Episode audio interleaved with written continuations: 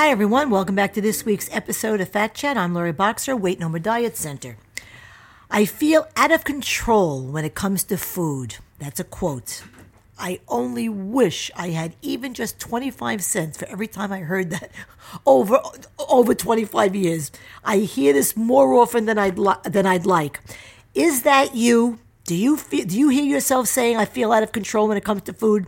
Your eating is out of control because you've got very low standards for taking care of yourself. That's what I tell my clients. And if you have a low standard for yourself with how you eat, I'm guessing those ways of handling yourself might be spilling over into other areas of your life. And I see that every day with clients.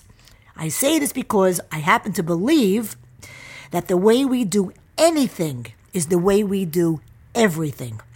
Standards are like the expectations you have for yourself, the non negotiables about the things you always do, as well as the things you never do.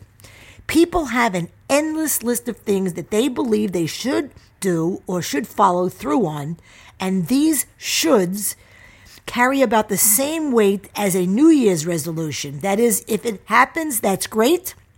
But if it not, it won't be too disappointing because you kind of knew it wasn't really going to happen anyway. But what happens when you decide something is an absolute must?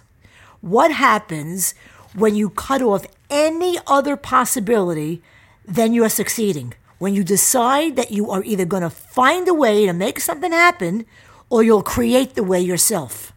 When you raise your standards and turn should into must, you are making an inner shift to take control over the quality of your life any area that you are not getting what you want is because you have not raised your standards. If you've ever gained or lost too much weight and immediately started taking action to reverse the process, you are experiencing the fundamental effect of your standards on your appearance. You will not let yourself deviate so much from your standards because it feels wrong and it's unacceptable to you.